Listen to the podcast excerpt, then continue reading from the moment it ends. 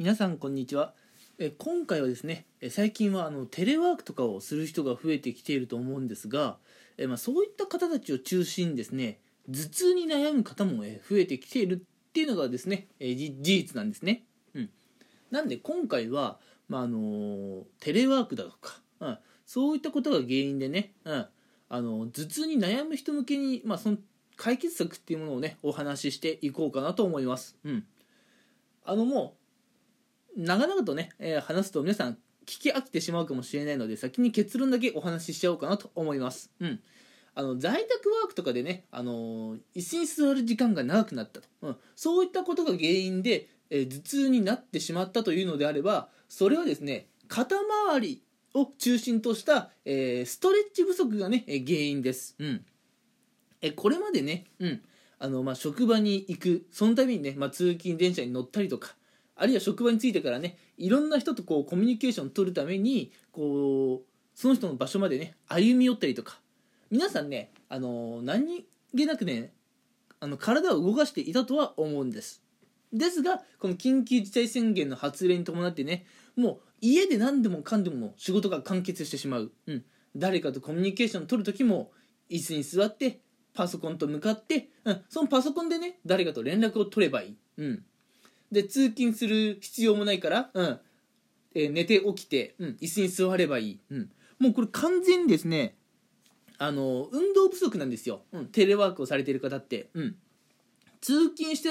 してた時はねやっぱりねこう何かしら体を動かしていたんですが、えー、運動不足が原因で、うん、特にね肩周り、うん、腕とかをね、えー、使う機会がなくなってきてそれでね頭痛になるんです、うん。まあ、なんでねこう運動不足になってあの肩周りをね動かさなくなることで頭痛になるかっていうとですねあの肩周りとか、うん、そういったところのね筋肉があのあまりね使わない生活を送ってしまうと、うん、ちょっとこれ難しいんですけれども筋緊張性の頭痛になるんですね、うん、筋緊張性の頭痛って何やねんっていうと、まあ、あの筋肉がね要するにまあこわばっちゃうような、えー、感じだと思ってください、うん、まあ私もね、えー、あったんですよ。昔ね一時期すごい筋トレにはまった時期がありまして、うん。あのー、特にね肩周りのね筋トレをすげえ集中的にやってた時期があったんですね、うん、ただ筋トレばっかしてその後のねこう運動終わりのねマッサージとかストレッチを一切しなかったんですよ、えー、そしたらどうだろう、うん、肩周りの筋トレを始めて1ヶ月後ぐらいにですねなんか頭痛を覚え始めてそっからあと12週間後ぐらいにはねもう頭が痛くてねベッドから起き上がれないとそういうね状況に陥ったことが私にもありました。うん。まあなので、まあ、ちゃんとね運動するってことはまずまず大事なんですね。うん。で運動した後もちゃんとそういうストレッチとかをしてあげることが大事。うん。でデスクワークされてる方で言えばそもそもね運動されていない方が多い、うん、ずっとね椅子に座ってパソコンを見つめる。まあ、えー、大体普通の会社であれば勤務時間が8時間とかですから8時間そういう体勢を取りっぱなしという方はね、えー、よくいると思うんですが、えー、体に良くないです、うん。えー、そういったことが原因で頭痛を覚えるというのはよくある話なのであの1時間に1回ぐらいねこう肩周りのねストレッチをしてあげることがね大事なんじゃないかなと、はい、考えています、うん、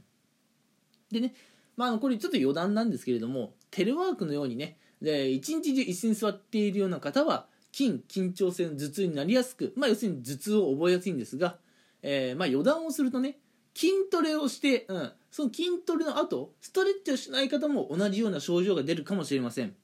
なのでね身の回りの、えー、筋トレ好きの方で最近頭痛がっていうふうにね悩んでいる方がいたらもしかしてストレッチが足りていないんじゃないの？っていうふうにね助言をしてあげてみてください。うん。はい、えー、ではねまた話は本題に戻ってっていくんですが、うん。まあ、あのじゃあねテレワークをして、まあ、運動する機会が減り、うん、あの同じ姿勢で居続けることが多くなった。そういった社会人の方には、まあ、ストレッチがね不足しているんじゃないかって話を、えー、今して、まあ、ここがね今回のラジオ配信の、えー、結論ではあるんですがじゃあどういう運動をすればいいのっていうのはねちょっと悩むところかもしれません。うんで今回はですね、まあ、ちょっとあともうちょっとだけ、うん、お話をしていこうと思っていてそのお話の内容っていうのはまあ、道具を使わずにこう肩周りのストレッチをするにはどうしたらいいのかなっていうところをね、えお話ししていこうかなと思います。うん、えこれもね特別何か難しいことをやろうとは思っていません。うん、まずですね皆さん椅子に座った状態をイメージしてください。うん、椅子に座った状態をイメージして両手を、うん、こうゆっくりね、あの、頭の上の方まで伸ばしていってください。うん、伸ばしましたか？でその状態で、うん、腕は上方向に。でなんて言ったらいいかな？肩甲骨。背中？そういったところはあの椅子にねしっかり体重をかけるようにねしてください、うん、なので椅子にどっしりと座る、うん、椅子に己の全体重をかける。そして手は思いっきりね、えー、天井の方に向かって引っ張る、うん、これがですね、えー、道具を使わずにできる一番、えーまあ、手っ取り早い肩周りの運動かなと思います、うん。ね、こうすることで、え手は天井の方、えー、まあ、肩甲骨は、え、まあ、床の方に引っ張られるってことでね肩周りの筋肉が伸ばされるんですね。うん。まあこれはですねあの肩周りのストレッチには結構ね効果あるので、えー、ぜひね試してみてもらえたらいいかなと思います。うん。まあ辛い方はね無理されない方がいいんですけれども余裕があればね30秒くらいやってみたらまずいいんじゃないでしょうか。うん。でねこれもね1日1回とかでは正直少ないと思っていて、うん、まあ1時間に1回くらいね全然できるんじゃないでしょうか。だってテレワークですからね周りの方の目ってないじゃないですか、うん、会議中でもない限り。うん。なのでねあの仕事の合間にストレッチってそんなね30秒くらい全然できると思うので皆さんぜひやってみてください。手は頭の上に思いっきり伸ばして体重は椅子にしっかり、え乗っける、うん、そうすることで、え手は上に引っ張られて、え肩甲骨は下に引っ張られることで肩周りの筋肉がね少し楽になるかなと思います、うん。えその他にもね、まあ、いろんな、え肩周りのストレッチ方法があるので、え、テレワークとかをね始めたことで頭痛に悩む方っていうのはですねぜひ肩周りのストレッチにねあのちょっと力を入れてみてください、うん。えー、他にもね、まあ、Google 先生、えー、調べれば何かね面白いストレッチがいくつか出てくるはずですので、うん、それを実践してみるのもいいかもしれません、うん、まああの気候の関係でね、うん、あの気候の関係で頭痛に悩むという方も結構いらっしゃるかなとは思います、うん、あの私の周りにもねそういう方がいるのでもちろん私もそういったことは理解しています、うん、ただねあの気候の変動が激しくて頭痛がひどいんだよねって、えー、思っているだけかもしれません、うん。うん、もしかするとね運動不足で頭痛になっていると。いうそういう可能性もありますので、うん。えー、皆さんねあのまあ